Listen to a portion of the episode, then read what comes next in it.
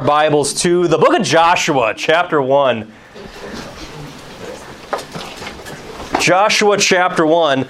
So, we're in this study called Anoint Thine Eyes, and really, this is a study on vision. Just really knowing what is it that God has for me? Where is God leading me? What's the next step in my journey, in my walk with Him? And we kicked things off two weeks ago looking at 2 Peter chapter 1 and how Peter talks about really it's the servants, it's people who are plugged into the work of the ministry, doing what God asks them to do. They're the ones that God is going to reveal truth to and reveal deeper truth to. And they're the ones that are going to know exactly what God expects from them. So we need to make sure that we are plugged in, doing the work of the Lord, serving Him, because then we're going to know where to go next. And last week we started off with these, these seven character traits that Peter mentioned in 2 Peter chapter 1. And he tells you to do something with these seven traits. What does he say? In three simple words, he tells us to take these seven things and add to your faith. I guess that's four words, isn't it? I went to Perry, forgive me.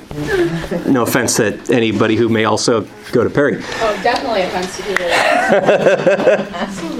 He says, add to your faith. And he talks about all of these things virtue, knowledge, temperance. And we kicked things off with virtue last week. Anybody tell me, what does, uh, what does the Bible and even the dictionary define as virtue?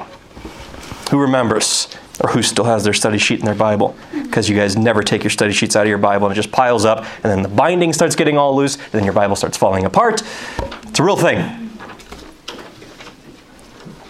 Brandon, I'm pretty sure it was like strong and like enduring and like Yeah. leadership qualities, something like that. strength, Yeah. endurance. Yeah, Sam. Manliness. Manliness.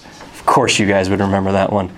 We even talked how it's not only just manliness, but it's also womanliness. And we're going to see that even more so by the end of today about just doing the right thing, really.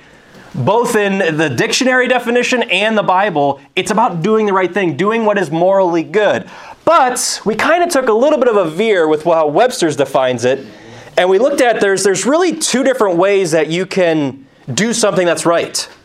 You can do it out of the right heart attitude, no matter the circumstances, no matter what uh, place or time or circumstance you find yourself in, you can do what's right.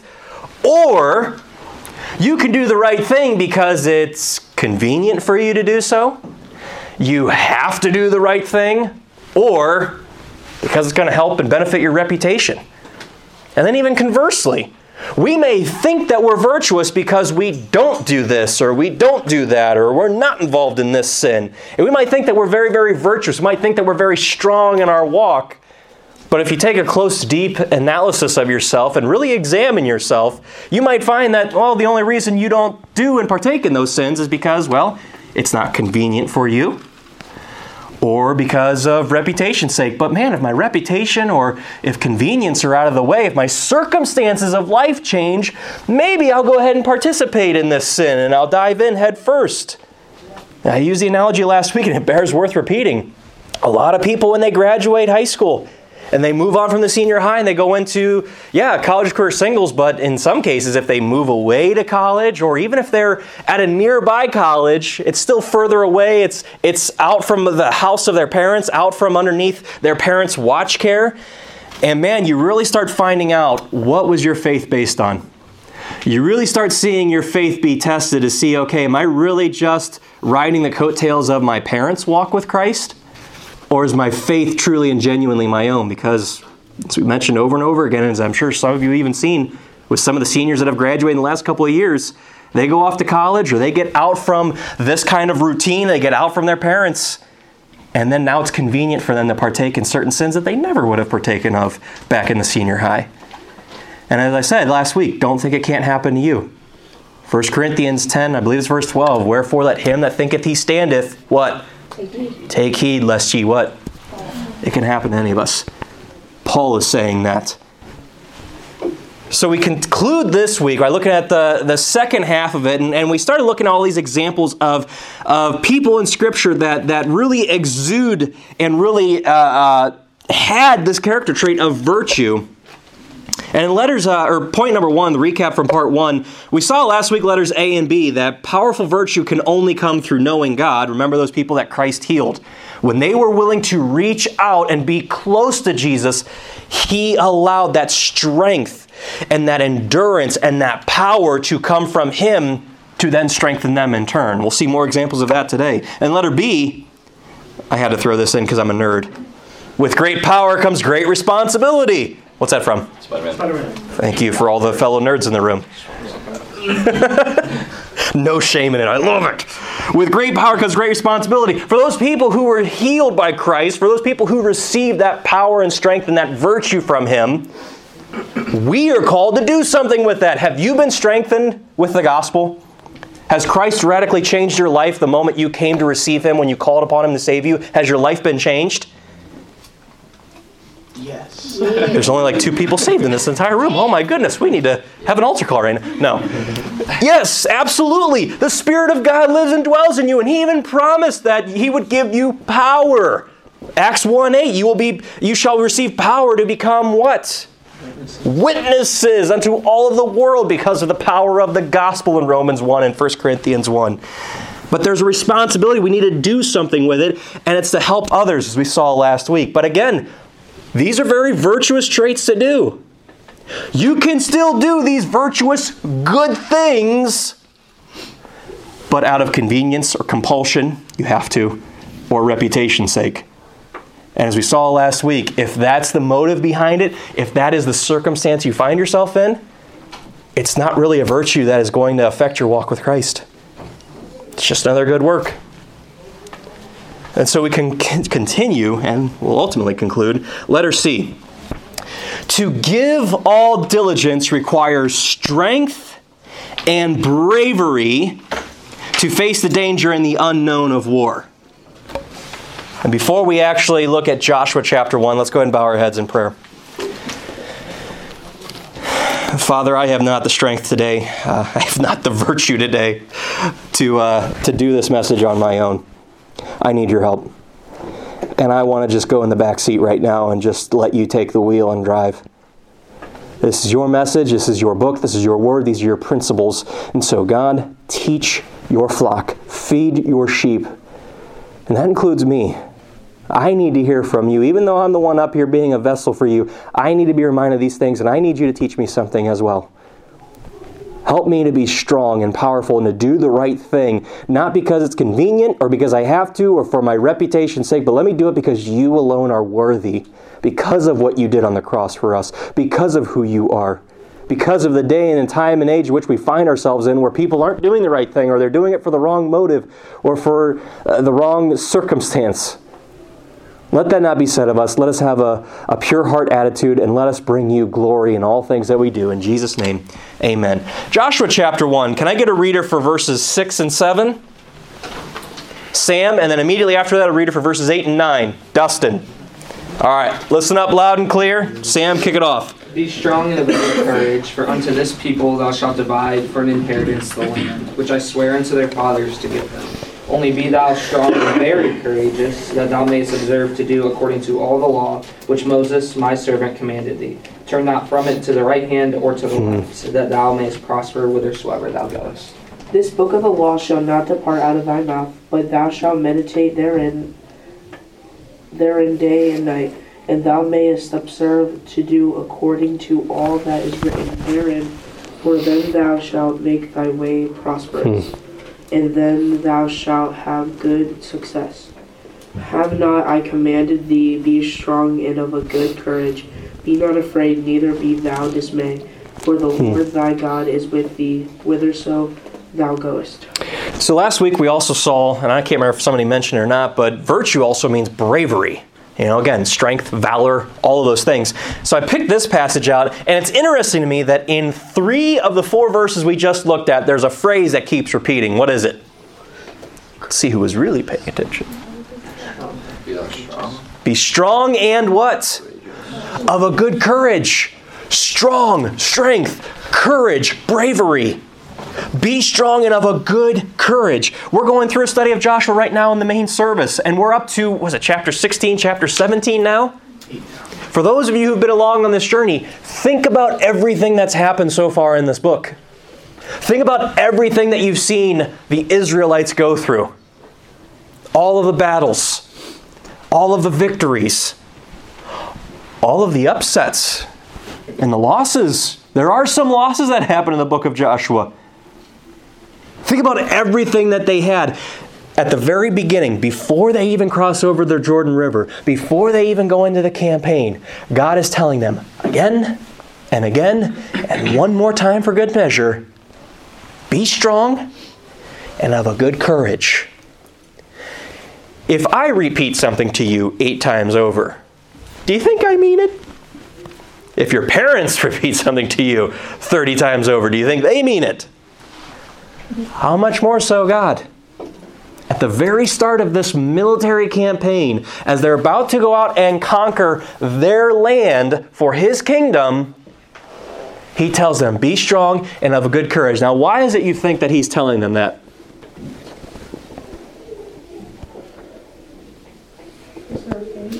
What was that? Because they're afraid.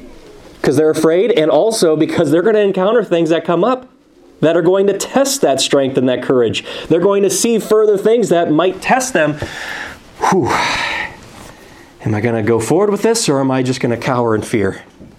Well, he said, Be strong and have a good courage, because that's how God works. He doesn't just tell us that, and then we have one obstacle in our way, and if we get past that one obstacle because we're brave and we're strong, then we're not going to have any more obstacles in our way that are going to challenge our fear. That's not how it works. We're going to have obstacle after obstacle after enemy after enemy. Some of you even experience that in your life and in your walk daily. You're like, all right, you know what? I went over, I, am going through and being, being bold. I'm going to go out to the mall and witness. And man, I did it, and now it's great. I, I, I got out of my comfort zone, and man, I got some rejections, but man, the good conversations I did have, we even saw that happen last Sunday. Some of the good conversations and some of those little doors I did have, it's given me confidence and the boldness to keep going further. But then you might come across a family member who they really start challenging you. You're like, oh man, I don't really know the answer to that, so I'm just going to keep quiet to myself. Think about everything they encountered in Joshua. They even lost their fellow friends who didn't want to do the right thing. All of the unknowns of battle, and I'm telling you guys this one of the unknowns of battle, one of the things that might shake you in your faith is one day finding your closest best friend in this very room walking away from the Lord. If your best friend, maybe the person who invited you to church, if they just up and decided to no longer walk with God or to stop coming to church, what would you do? What if it's your parents? What if they just up and decided we do not believe the things that are in this book anymore? Or, you know what, we believe this doctrine and it goes contrary to what FBCJ says, the Bible says, we're just not going to go to FBCJ anymore. What would you do? I remember the first time I learned my very first lesson of ministry, and it wasn't in JBI. It was uh, August of 2003. Again, I've shared my testimony with you guys a little bit. I'd been walking with God, saved for two years, but only walking with God for the last two months after church camp. And I was so excited. I mean, me and my one buddy, you know, my, my friends who invited me to church, gave me rides at church, and I didn't even have my temps at this point yet. And, uh, you know, man, I told him, I was like, man, dude, you and I, we need to get discipled. We need to, at this time, we were doing discipleship over in Pastor Jay and Courtney's house because we didn't really have a building. And so we would go over there on our Wednesday nights, and that's where we had discipleship. Like, dude, you and I, we need to sign up. We need to go because school's coming around and we're going to get blasted again. All of our friends trying to draw us back into the world and to act like them. And we need to be lights. We need to be different and set apart from them. And I remember telling him, I was like, man, are you, you coming to church tonight, man? We're going to have, uh, I think, just uh, an awesome time. I think we can talk with Pastor Jay about getting disciple. He's like, oh, I'm not going to be able to make it tonight. I'm like, oh, that's weird. No worries, I'll just have my parents give me a ride. And we got to church, and this is back when we were at Jackson High School. And for those of you who go to Jackson High School, we met in the main auditorium there. And it was before the renovations, it was before everything that they, they did with it, but it still kind of looked very similar to how it is now. But I remember Jay escorted the youth into the back of the auditorium, and we were never in the auditorium. We had our own classroom down the hall. And as we go in there, Pastor Tom stands up front and he says, uh, Have some pretty rough news to tell all of you, but so and so family has left the church. And they were the family that brought me to church every single Sunday and Wednesday. They were the family that when I was a fifth grader, they asked me if I wanted to start going to Wednesday nights with them down at New Philly. And then every Sunday and every Wednesday, they would drive me to church, and I got to hear the gospel. I got to hear what the Bible actually said. And they ended up deciding that year, the year of years where solid is actually formed and becomes a ministry, that they are no longer wanting to keep up the fight. And they leave. And I remember weeping like a baby. I just couldn't believe it. I was like, after everything God has done for our youth and everything He's brought us forth so far, everything He's doing currently, and this happens. I learned the first lesson of ministry that day that you want to go into full time ministry, you think that God is calling you to the mission field, prepare for a life of pain from those that are closest to you, from those who are responsible in a way for your salvation happened in Joshua. That is an unknown of the battle. It's an unknown of spiritual warfare. You don't know what a day is going to bring. You don't know if your best friend or your leaders or your pastors or your parents are just going to up and walk away from the Bible. Are you going to be strong and are you going to be courageous if that day comes for you? These are things we have to consider. We have to consider it now so that when that day does come, the unknowns of the battle were strong and were courageous. Flip on over to 1 Chronicles chapter 19.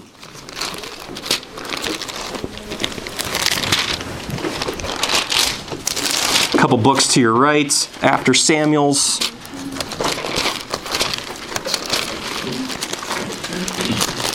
First Chronicles chapter 19. Again, talking about the unknowns of war. We need to be brave to do the right thing, to encourage others how they ought to behave. And I love this. There's two brothers, Joab and Abishai. Look at verse 10. Now, when Joab saw that the battle was set against him before and behind, do you ever have one of those days where it just feels like you're overwhelmed and surrounded on every side? Where it's like nothing is going your way. All of the forces of hell and Satan himself are just coming against you. That's what's going on here. Battle is before and behind them. Uh, and he chose out all of all the choice of Israel and put them in array against the Syrians. And the rest of the people he delivered unto the hand of Abishai, his brother, and they set themselves in array against the children of Ammon. And he, Joab, said, if the Syrians be too strong for me, then thou shalt help me. But the children of Ammon be too strong for thee, then I will help thee. In other words, we need each other. This battle is fierce, this battle is intense. You need to be here as often as you can. Anytime these doors are open, whether it's on a Wednesday or on a Sunday, and there's an activity, when there's an unofficial activity, be connected. Be with each other because we need each other to help fight in the battle.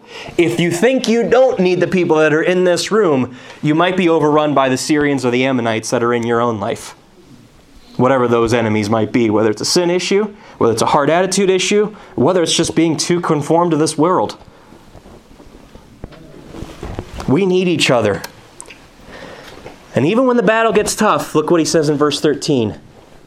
Be of good what? Courage. Virtue. And let us behave ourselves valiantly for our people and for the cities of our God, and let the Lord do that which is good in his sight. A couple things about this. Uh, you know what I love about verse 13, and something that's kind of interesting about the book of like Second Samuel and 1st and 2nd Kings and 1st and 2nd Chronicles is that it's kind of like the Gospels. They give the same story, but it's from different accounts and you'll get more details in First Chronicles that you won't get in Second Kings, and that's kind of how some of these stories work.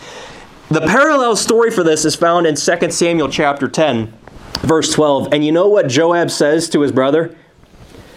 He says that we need to, instead of being uh, behave ourselves valiantly, he says, you know what we need to do? We need to play the man. We need to be the man. Manliness, virtue. That's what he's saying here. We need to be virtuous, strong, and bold for the others around us because your testimony matters. What you do can directly or indirectly affect the people in this room. So if they see you dipping into things that you shouldn't be on social media, it's going to encourage them to do the same. But if they see you staying strong in the Word of God, reaching out to others, they also will do the same. Your faith is contagious, and it should be. Be brave, do the right thing, and encourage others how to behave. And man, seniors, you guys are the forerunners for this. But it doesn't just stop there. You might think, okay, seniors, they should be the ones who are really leading the rest of the senior high. Well, no, you know what? Juniors, you can be like that to the sophomores and freshmen. Sophomores, you can be like that to the freshmen. And freshmen, you can be like that to the eighth graders who are going to be coming up here in just a few short months. And you'll be able to tell them and encourage them and model a behavior of virtue by showing them here's how a walk with Christ should look like. That's what's going on here. Your testimony matters, especially when you don't know what a day's going to bring. But back on your outline, worldly valor will always valor will always fail in the day of adversity. You can check out Jeremiah 46 later, but he's basically talking about those who think they're strong by the world's standards. What does the world define as strength? What does the world define as valor, as virtue? You think you're strong in that, and that's what you're going into in your spiritual walk to fight a spiritual battle against a spiritual army? You're going to fail. He basically says talk is cheap. People can act brave, but when the heat gets turned up, you know what they do? They get up and they run away. They forsake God, they quit walking with him. Proverbs 24:10, this is a beautiful verse. If thou faint in the day of adversity, when you get opposition, thy strength, virtue, is small. Man, you want to mark that verse down. So again, are you doing the right thing regardless of your circumstance? Are you doing that which is right and being strong and brave and bold with a pure heart attitude? Or because it's convenient and because you have to and because your reputation's at stake? If it's those three things, don't be surprised if your strength fails in the day of adversity when challenge really does come to your life. Letter D. As your faith is stretched, you'll wax strong in virtue. Somebody tell me what's the significance of Hebrews chapter 11? Great faith chapter. Some people call it the Hall of Faith. It's kind of a little cheesy, you ask me, but that's neither here nor there. But I love it. There's this part Uh, when you get past all of the, the, the, heroes of the Old Testament where it's talking about the unknown, like the unknown soldiers of faith, the people who really don't get the recognition, the people who may not always be the ones who are like the Noah, the Abrahams, the Sarahs. No. You know what it reminds me of? It reminds me of the people that we talked about this past Wednesday night at church history. People who are on the run for their lives. And here's what verse 33 and 34 says Who through faith, these people quenched the violence of fire they escaped the edge of the sword. Out of weakness were made strong, and they waxed valiant in fight. I have it on your outline. You'll wax strong. They waxed valiant. That word waxed, it means to grow. You will grow stronger when your faith is challenged or when you are stretched. Again, I hope you guys still have your study sheets, but last week, one of the definitions of virtue, it's strength through straining or stretching. And I used the analogy last week about weight training. And here's the thing though, to go back to that whole analogy. So like let's say you guys start working out and like I said, in order for your muscles to grow back stronger, you need to first tear them down. But let's say after you get past that, that weakness and you get past that part where your muscles are sore and you're like, all right, I can finally get back to the reps I did after day one if you did the same weight and the same reps for one month, are you going to see much growth? If you do the same weight and the same reps for six months, are you going to see muscle growth? If you do the same weight and the same reps for one year, are you going to see muscle growth? No. You know why? Your muscles aren't being put under strain. they have gotten used to doing the same reps over and over and over again, the same weight over and over and over again, to the point that your body has become adjusted and used to it. You are no longer growing stronger. But you know what your body is doing? Getting lactic acid and blood and oxygen flowing to it, and you know what? Got a nice little pump going. It looks and appears as though you're stronger. It looks and appears good on the outside, but really you're just as weak as when you started. That's a lot of Christians walking around who go through the motions of just doing Bible reading every single day, but never really taking their Bible reading to the next step or never really applying what it is that they read, never really being stretched in their walk. There's a lot of Christians that do that. Maybe it's even some of you that are in this room that are dealing with that where you're not really seeing any challenges in the Word of God. You're not really, you're reading it, but it's kind of just like a checkbox to you. You're not really looking at it as far as the heart perspective of God, what is it you want me to know and what is it you want me to do? And you're not allowing God to challenge you because any kind of sense of conviction that's in your heart, we can quickly just quench that and put that out. And that can't be the case. We grow during times of stretching. We grow during times of trial. The Bible even says to not despise the, the chastening of the Lord in Hebrews chapter 12. If God's putting you through a trial and a test right now, don't run from it. Embrace it. It's rough and it stinks, you know, there's a couple pastor uh, friends, Mike Blake being one of them. He was the first one I heard say this, and I think it's actually a pretty common phrase. I don't know if it's in working out or what, but I remember he was the first one I heard say it, where he's like, you know what you got to do? You got to embrace the suck. It sucks going through rough times. It sucks when you're going through the thick of it where either friends are not wanting to hang out with you or they're not returning your texts or man, it just seems like a rough home life, or it just seems like whatever the case may be, fill in the blank for you, whatever you're going through. Embrace it. Embrace the suck because you know what you're doing? You're, it's causing you, number one, to not trust and rely upon yourself as your own strength, but it's also causing you to see your great need for Him. And in doing that, you are growing stronger. May not seem like it at first but that's what's happening. It happens in the real world and physical world with working out, and it happens in our spiritual world. I love this passage. When things are faint, when things, when you feel like giving in, Gideon in Judges, he came to Jordan and passed over. He and the 300 men that were with him, faint, yet pursuing his adversary, yet pursuing the task that God had put in front of him. You may be faint, but keep going.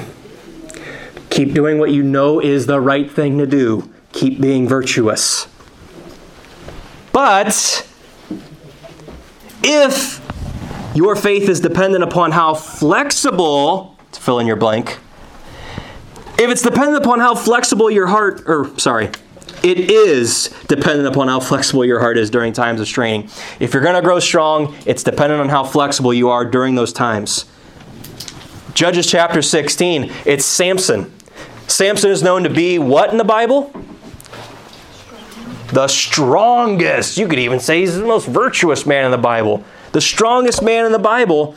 And you know what? He had someone in his life who daily pressed him, who daily vexed him. It was someone who was supposed to be his closest companion, his closest friend.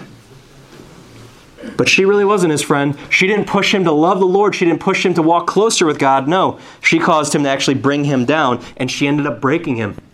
He ended up revealing the secret to his success, and she broke him. Do you have any friends like that? You think they're really your closest best friend, but they're not pushing you to, to walk further and closer in your walk with Christ? If they're not pushing you to walk closer with Christ, then they're ultimately going to break you. Whereas Paul in 2 Corinthians chapter 12, he stayed flexible. You guys know the significance of chapter 12? He's praying to God. He's like, Lord, I have this thorn in my flesh and it's constantly aching and constantly attacking me. Can you please get rid of it? I'm being stretched during this time and I don't like it. I'm being tried and it's not pleasant to me. And God says, My grace is sufficient for thee.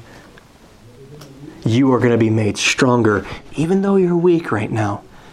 Even though it doesn't feel like it, you are going to be made stronger for this. You know why?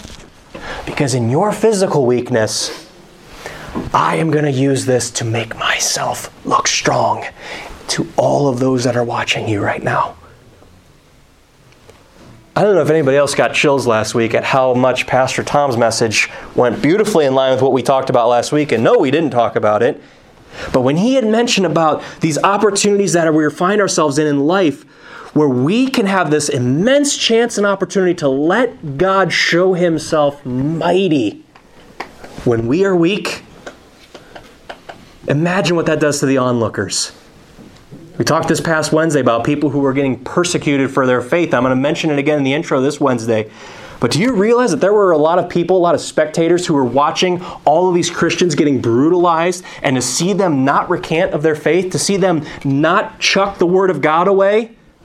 Imagine what that does to people who are looking at that and like, oh, these little these these heathens over here not following pagan Rome. Watch them give in. Let's see how long. You guys want to take wagers? How long before you think they give in? Think before the fire starts coming to them? All right, let's see. And then the sea people who are literally burning alive, singing hymns and songs and spiritual songs to God, not giving up their faith. Imagine what that does to lost people looking on. That's why I said last Wednesday those of you who may have genuine issues in your life right now, don't hide it. Instead, use it as an opportunity to let God prove just how strong and mighty He is through that issue to the people who are watching you, because people are always watching you, whether you realize it or not. Whether at school, at home, at work, or any other activity you find yourself involved in, they're watching you. What do they see about your life? Letter E. The longer you've walked and fought, the more you need to be reminded of an old familiar dare I say, forgotten truth about strength training. I love this. I got to give credit to Brian Brown for this one because his first camp he did for us back in 2011, which I don't think any of you guys were there for that. He mentioned this passage and it blew me away. Then Zerubbabel, the son of Shealtiel, and Joshua, the son of Josedech, the high priest, with all the remnant of the people, obeyed the voice of the Lord their God. There's a reason that's highlighted, and it's because of the next verse. They obeyed the voice of the Lord their God and the words of Haggai the prophet, and the Lord their God had sent him, and the people did fear before the Lord. Watch what happens because they obeyed. and the Lord stirred up the spirit of Zerubbabel, the son of Shealtiel, to keep walking further. He stirred him up to be strengthened to do the work of the Lord. What was interesting about this passage and what Brian Brown, the, the point he made with this, sorry, it's not the next verses, verse 12 and verse 14. You know, sometimes you just don't feel like getting up and reading your Bible. You just don't feel like going out to the mall and witnessing. You just don't feel like coming to a youth activity. You don't feel like it. You're not stirred in your spirit. And you think, and sometimes we even convince ourselves, okay, when God stirs me up, then I'll be able to do it. Then I'll have the courage and the strength and the virtue to go do what's right. This passage tells us that it's the opposite. When you don't feel like doing it, do it. When you are not stirred in your spirit, in verse 14, do verse 12 and just obey. Do what God tells you to do, and then you'll be stirred in your spirit to keep doing it. Again, working out, exercising. By and large, most of us, unless you're a freak, don't feel like going and working out. But when you actually do it, now you're like, every day, all day, let's go. But you don't feel like it at first. You just have to do it, and then you'll get stirred up to keep doing it. It's the same thing with God. When you don't feel like doing the right thing, when you feel like giving in to sin, even though it's not virtuous, do the right thing, and you'll be stirred in your spirit to keep going, to keep pressing forward. It's an old forgotten truth, but if your virtue is only out of convenience, compulsion, or reputation, you may have already forgotten. Again, the headline verse that's right there on the top of your study sheet. He that lacketh these things, virtue, is blind and cannot see afar off. If you've forgotten this truth, if you've forgotten what God's doing in your life, you're not going to be able to see where He's taking you next. And if you can't see where He's taking you individually next, we're going to struggle real hard in this youth ministry of seeing where do we go next. And we as a church, if this youth ministry is struggling, we as a church are going to see real hard of where we're going to go next. So do the right thing. So, to conclude, I have this application on here where we anoint our eyes with this very practical, real life example of just uh, who can we look to? Is there a passage or a person we can look to that just really exuded all of these character traits? I'm like, oh, yeah, Ruth, chapter 2, verse 9. That's who that is, by the way, on the background. I don't know if any of you guys were wondering that from last week. Let thine eyes there's a pun for you. Get it? Anoint thine eyes. See? Let thine eyes be on the what? The field. The land that God has given us. The school that God has planted you in. The family and home life that you find yourself in. Let your eyes be on the field that they do reap. There's a plentiful, bountiful harvest out there and God has placed you in the place that you are in, the position, the family you are in, the background and lifestyle you have. He's placed you there for a reason. It all fits into His plan. We just have to, as Jesus said in John chapter 4, look up and let thine eyes be on the field, just like Ruth did. Anybody know what's significant about Ruth? She's the only woman in the entire Bible to be called what? Virtuous virtuous. Virtuous. So she has a lot in common with Proverbs 31. So in letter A, virtue has many manly qualities. Indeed, we saw how many examples of warfare and men fighting. Yet, it's a particular woman that we look towards. Just loaded with puns today, Brandon. To realign our vision. Ruth 3:11 is where Boaz calls her a virtuous woman, and we have all of those passages in Proverbs 31. But you know where we find this? You know how we find this practically? What does Proverbs 31 describe as virtue? Well, first off, turn over to Ruth chapter 3. We'll see how this breaks down very, very simply. Where am I going? There we go.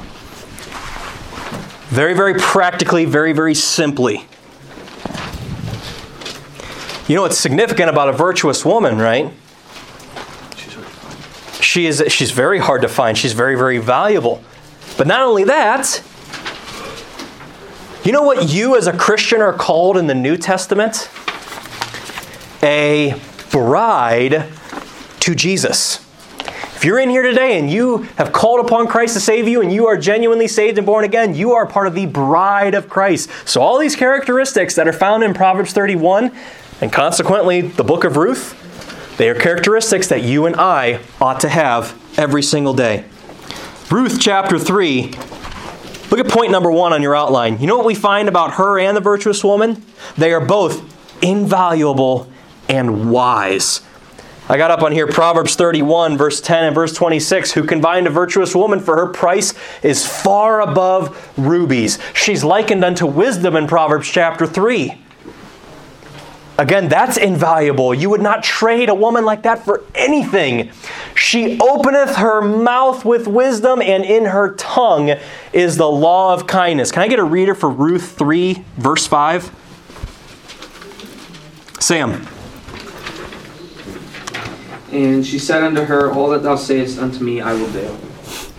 This is her mother in law telling her, Boaz, he is your kinsman redeemer. He's the one that can bring salvation to us. He's the one that can be your husband, your redeemer. And she gives uh, Ruth all of these instructions. And Ruth doesn't argue with her. Ruth doesn't say, Well, you know, I think this would actually be a better approach to go about it. No. Oh, you know what? It's not really convenient for me to go right now. It's not really good for my reputation to go to Boaz. No. Her response to what is being asked of her all that thou sayest unto me, I will do. You want to know something that is both invaluable and wise? Hearing from God and doing exactly what He tells you to do. That is invaluable. You become a person that does that, you will go very, very far in life. You will do things for God that even the missionaries of 200 years ago never been able to do because of how rare a person like that is in today's day and age. Hear from God, know what He wants you to do, and do it. Man. So I got to ask you when was the last time you heard from God? You might be in your Bible every day, but when was the last time you heard from God? Remember, as in JBI, we did the, the Sons of Thunder class. That's the preaching class, and Tom gave us a couple. Pastor Tom gave us a couple assignments to to preach through.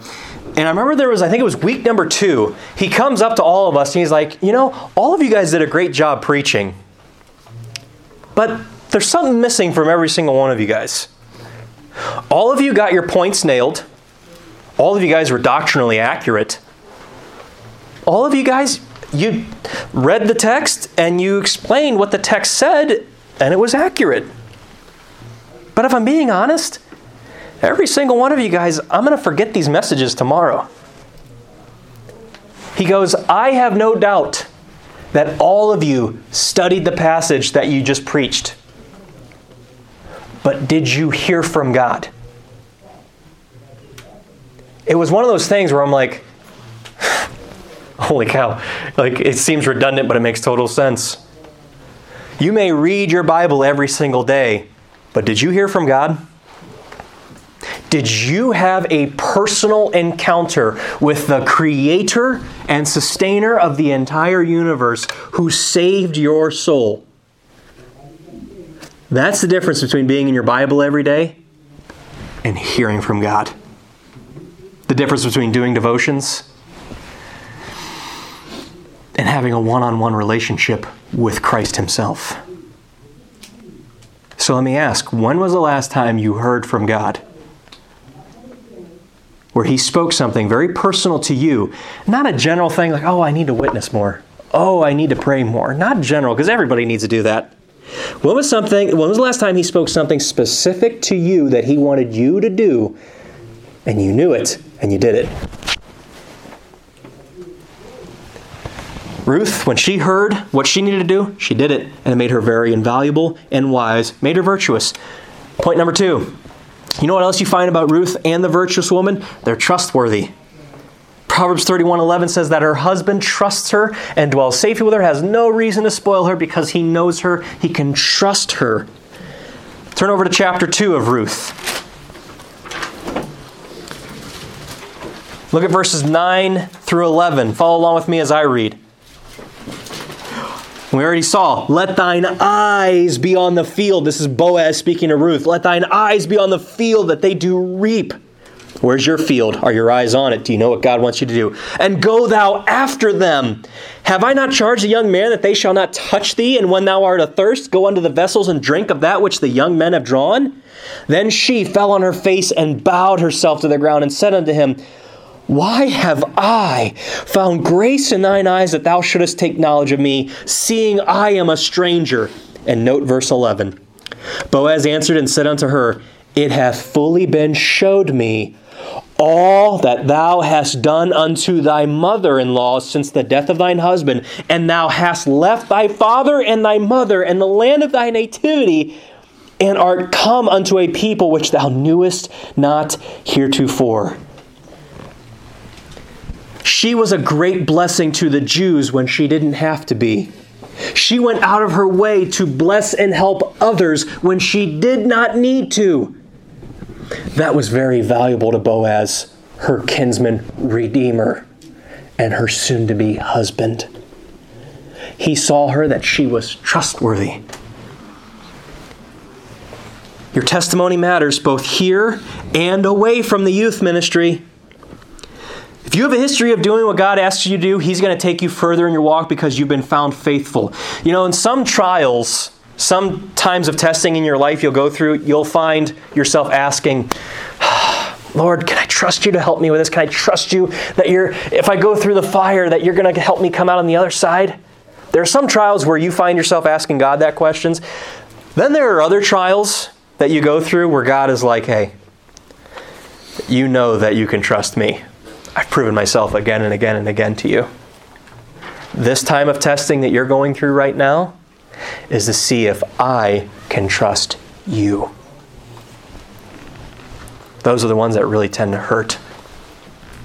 Like when you're unemployed for three months and your wife's pregnant and you just sign the dotted line on your house and you have three months of commission to get yourself through it.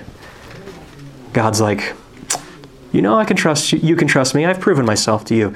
Can I trust you with what I have next for you? With where I want to take you? Ruth was trustworthy, made her virtuous. Number three, a virtuous woman in Ruth who were both hardworking, industrious, and enduring. Proverbs 31, verse 25 strength and honor are her clothing. She's draped in it. People can see what she's wearing, just like people can see what you're wearing. It's noticeable to people around you whether or not you're strong. And she shall rejoice in time to come. We're in chapter 2. Look at verses 21 to 23. And Ruth the Moabitess said, He said unto me also, Thou shalt keep fast by the young men until they have ended all my harvest.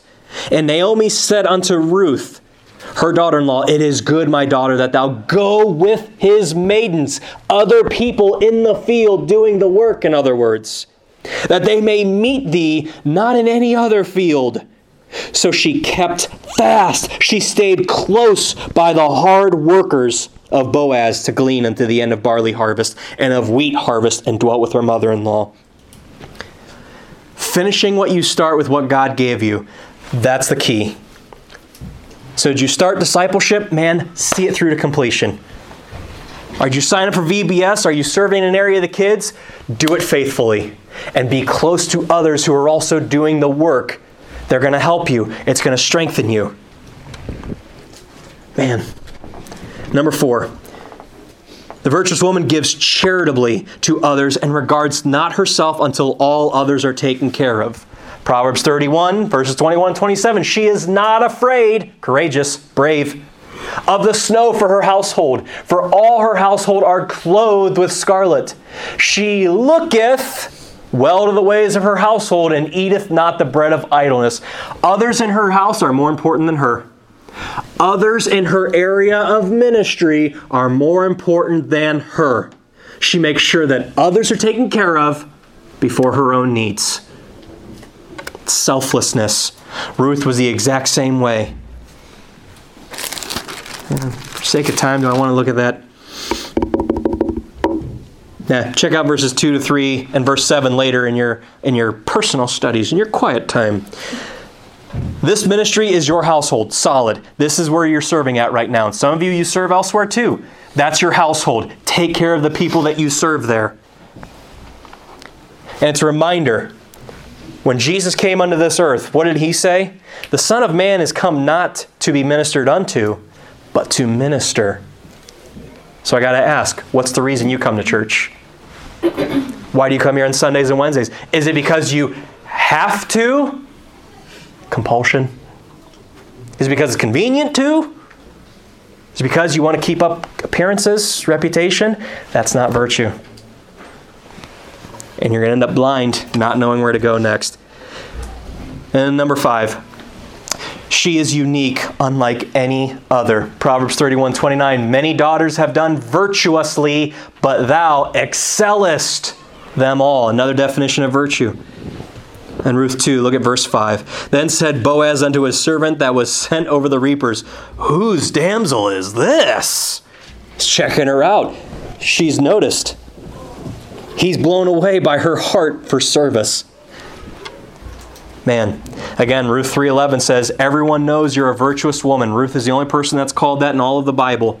You know what 1 Corinthians 8:3 says? Go ahead and write that down. Check it out later. If any man love God, the same is known of him.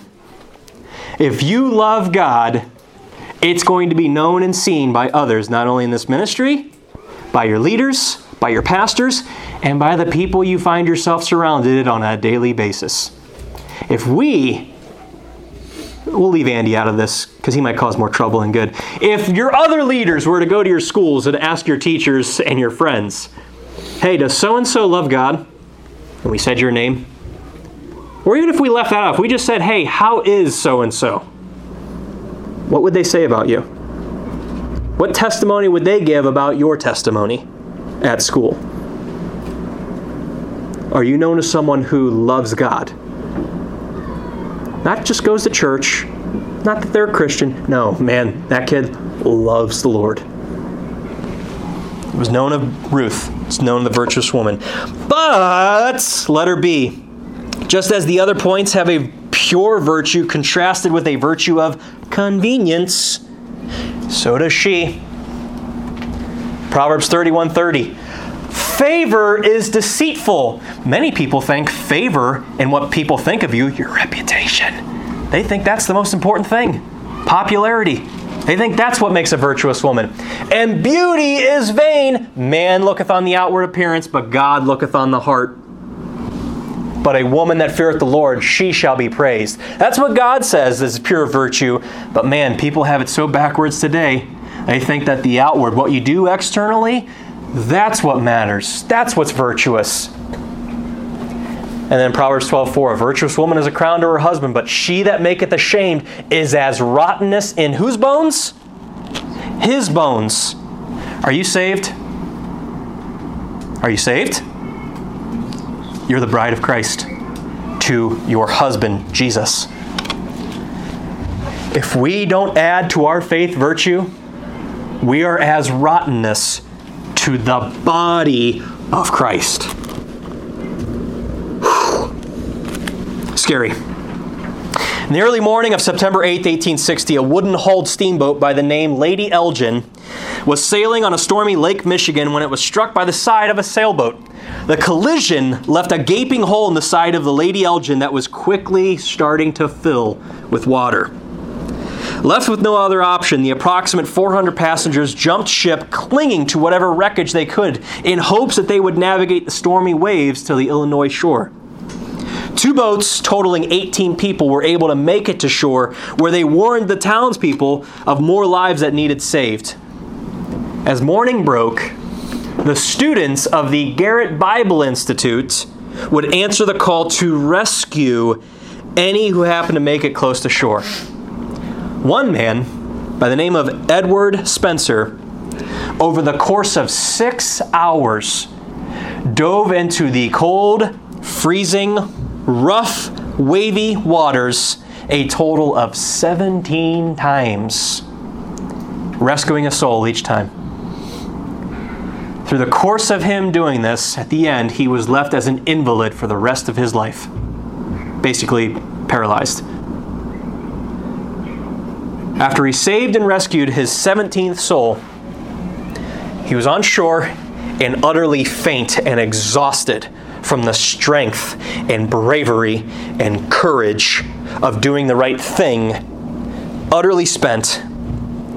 And to no one in particular, he's just kind of in a haze and he's just saying, Did I do my best? Did I do my best? True story.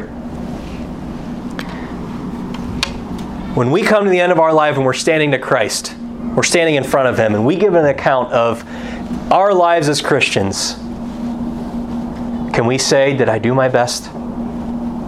Can we say that I did do my best to rescue absolutely every soul I could?